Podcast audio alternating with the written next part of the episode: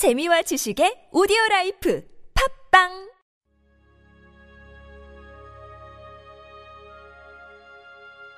이영대와 함께하는 주님은 나의 최고봉, 성령의 폭발적 능력. 마태복음 오 장 삼 절에서 십 절 말씀.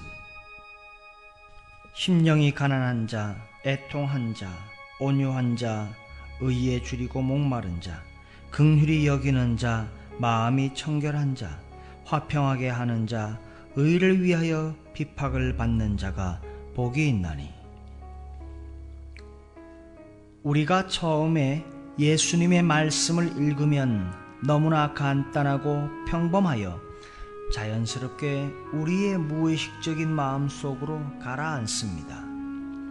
예를 들어 이 마태복음 오 장에 있는 산상수훈은 고상한 사람들에게나 세속적인 사람들에게 아주 부드럽고 아름다운 금언으로 들립니다.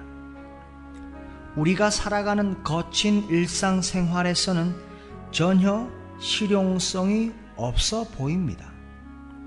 그러나 산상수훈은 성령의 폭발적 능력을 담고 있습니다.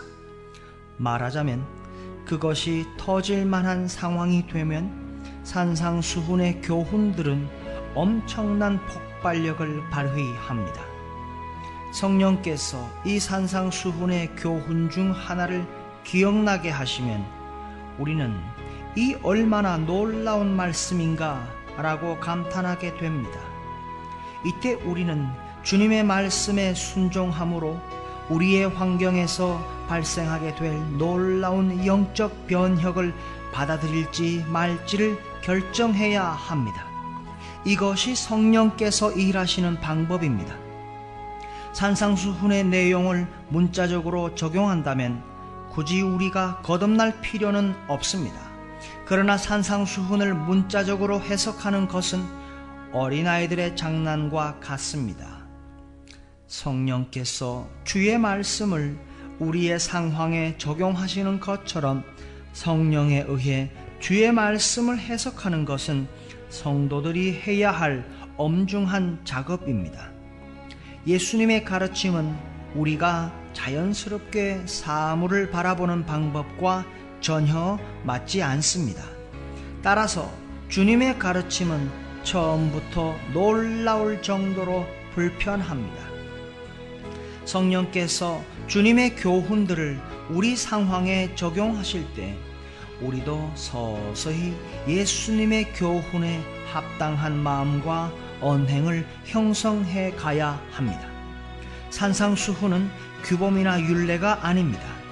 성령이 우리의 삶을 인도하실 때 삶에 나타나는 현상들을 진술한 것입니다. 마태복음 오 장의 산상수훈은 놀라운 영적 폭발력, 성령의 폭발적 능력이 담겨져 있습니다. 이 주님의 말씀에 순종함으로 우리의 환경에서 발생하게 될 놀라운 영적 변혁을 받아들이시겠습니까? 거부하시겠습니까?